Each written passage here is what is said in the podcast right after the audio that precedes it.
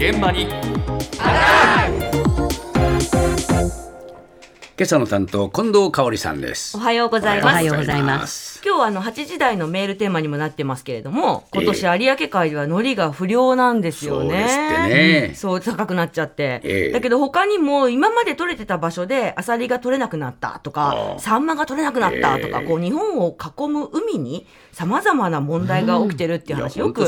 ね耳にしますよね、うん。でそんな海の問題の中の一つに磯焼けというのがあります。はい磯焼けっていうのは海の砂漠化とも呼ばれているものなんですけれども、もともと海岸に生えていた海藻が何らかの原因で生えなくなってしまうもの。で、その磯焼け解消の対策に早くから取り組んでいるのが日本製鉄なんですね。どのような磯焼け対策なのか、日本製鉄株式会社技術開発本部の小杉千佳さんのお話です。製鉄の副産物である鉄鋼スラグというものを使って海水中に鉄を溶け出させてでそれを使って海藻を戻すあの生やすという技術です。鉄を作る過程で鉄以外の部分として出てくるものを鉄鋼スラグというふうに言うんですけどあの精度の高い鋼を作るためにどうしてもそのスラグの方にですね鉄が20%ぐらい残りますでそれをうまく海域に溶け出させるというのがあの当社の技術です。あ、あの、おっしゃる通りです。あの、スラグをですね、あの、海にポチャンって入れただけでは、錆びてしまうので、で錆びてしまうと海藻は体に取り込むことができなくなりますので、一緒に、あの、不織物質という、あの、腐葉土を混ぜてやることが非常に重要です。そうです。錆びさせる前に溶けた鉄を海中に出させるというものですね。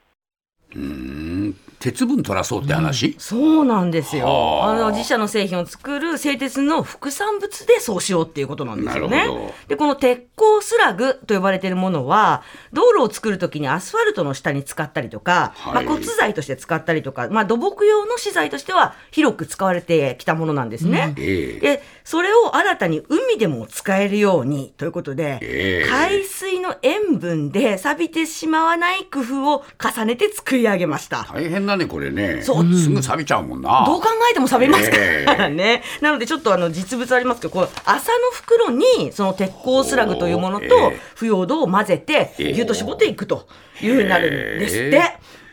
そうなんです。か。そうなんですけど、ええ。昆布やなんかの海藻の栄養って窒素とかリンとかカリウムっていうのよく聞くんですよ。ええ鉄分って昆布とどういう関係があるの？と、はいちょっと不思議に思ってええ小杉さんに聞いてみました。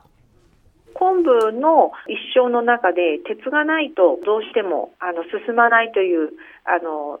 ライフサイクルの中で一つの現象があります。で、あのまあ、鉄を海水中に溶け出させることによって、まあ、その昆布のライフサイクルをまあ円滑に回すことができるということがあの実験的に分かってますので、えー、なんですかね、生やすことができるということになります。もともとはその川を通じて鉄分っていうのが供給されていたというふうに考えられていたんですけれども、それをあえてあの海岸線で人為的に供給をするということです。ええ昆布の一生のうちに鉄が必要な時があるの、あるんですって。すいませんでしたね。昆布の一生不思議ですけどね。あだからどうし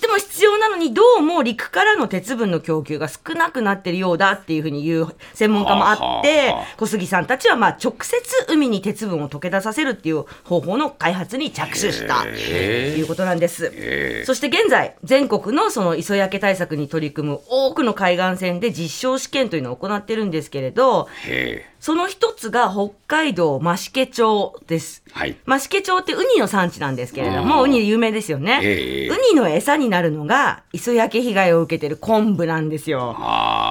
で、いい餌となる昆布を食べてないと、ウニは中の実は育たずに、殻だけ育っちゃって。そりゃ、困るわな。そう、商品にならなくて漁師さんたち困ってたんです。ええ。もちろん漁協の皆さんもね、対策取り組んでましたけれども、さらに今回ね、日本製鉄と協力して試験をしている。っていうことなんですが、ええ。じゃあその効果はどうなのか。ね。どうなんだろうね。はい、増毛町役場農林水産課主任の坂口勲さんに聞きました。まあ、これはあの海藻というのは毎年成長して枯れての繰り返しになりますので、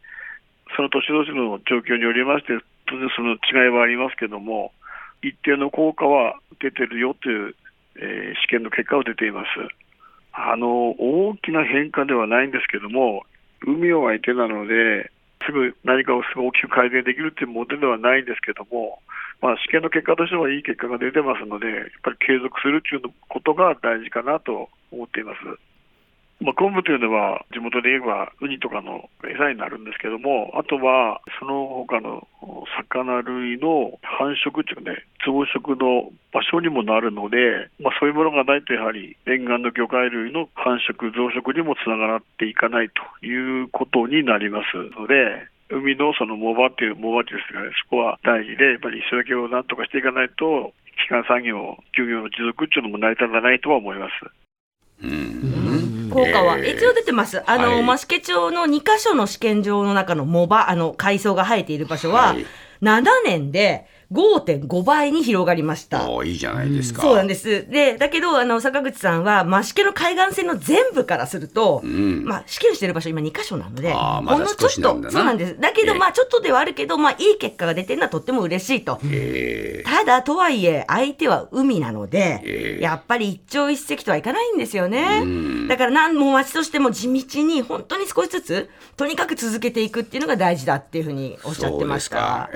だけど、坂口さん言うように、昆布生えて、藻場がしっかりすると、そこにちっちゃい魚来て、ええ。で、そのちっちゃい魚を食べる魚が来てっていうふうになる、当然なるので、沿岸が充実しますよね。はい。だからそういう意味では小杉さんたちの技術っていうのは、こう、生態系のピラミッドの底辺のところ、ええ。ここをこう、盤石にする技術っていうことになるのかなとちょっと思いましたよね。ですね。さらになんか最近あの、ち注目されてるブルーカーボンっていう、海の生態系による CO2 の吸収、ええ蓄積っていうのがあるらしいんですけれども、はいこういったものにもやっぱり海藻とか昆布って貢献できるらしいので、ええ磯焼け対策ってすごく大事なんですそうね。ですね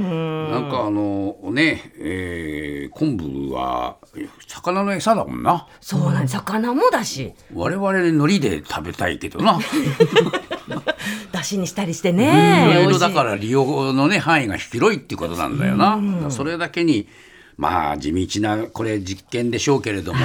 ぜひ成功をねさせてほしいなと思いますね。